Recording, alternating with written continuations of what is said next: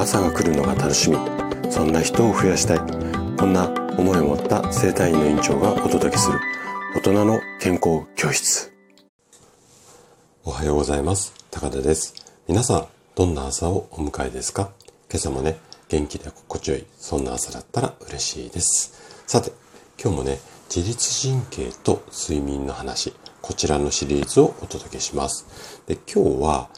腸内環境が良いとなぜ睡眠の質が高まるのか、こんなテーマでお話ししていきます。えっとね、まずあなたにとってより良い睡眠、まあ睡眠の質が高い状態、これを手に入れるためには腸内環境を整えることが大切になります。で、今日からね、何回かに分けて、この腸内環境と睡眠、このあたりの、まあ、詳しいメカニズムだったりだとか、あとは腸内環境を整えるとどうして睡眠のいい、睡眠にとっていいのか、このあたりの理由とか方法を詳しくお話をしていきます。はい。ぜひね、最後まで楽しんで聞いていただけると嬉しいです。じゃあ、早速本題に入っていきましょう。えー、っとね、厚生労働省さんが発表したデータによると、成人の5人に1人が睡眠に問題を抱えていると言われています。この数字っていうのはもう顕在的にもう自覚症状があるっていうかそもそも睡眠に悩んでいる人がもうすでに5人に1人なので自覚症状がない方も含めれば実際はもっと多い数になるんじゃないのかなというふうに思っています。で、えっ、ー、と、まあどういう悩みが多いかというと、例えば眠りが浅いだったりだとか、あとは寝つきが悪いだとか、あとはね、この辺はね、結構うちの患者さんでも多いんですが、寝ても疲れが取れない。まあこれ以外にもあるんですが、こういった悩みは睡眠不足っていうだけではなくってるなくて、まあ、寝れてるんだけども、まあ、熟睡できてないことから、これらの症状が起こりやすくもなってくるんですね。で、こんな体の状態を医学的にはね、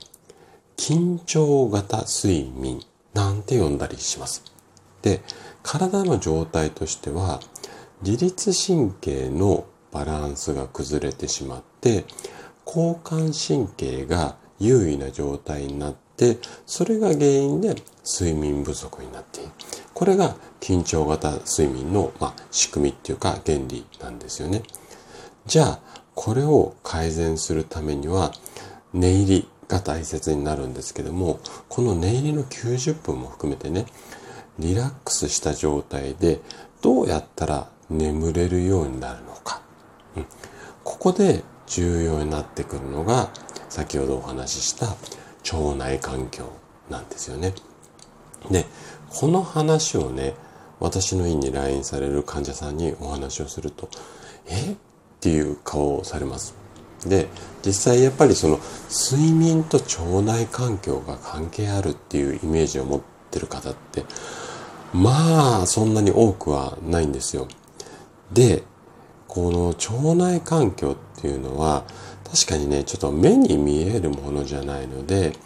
日常生活の中であなた自身の腸の状態を把握するっていうのは難しいことが多いんですよね。ただ、腸って、まあ、いろんな、うん、働きをしているんですが、えっ、ー、と、例えばその一つの中に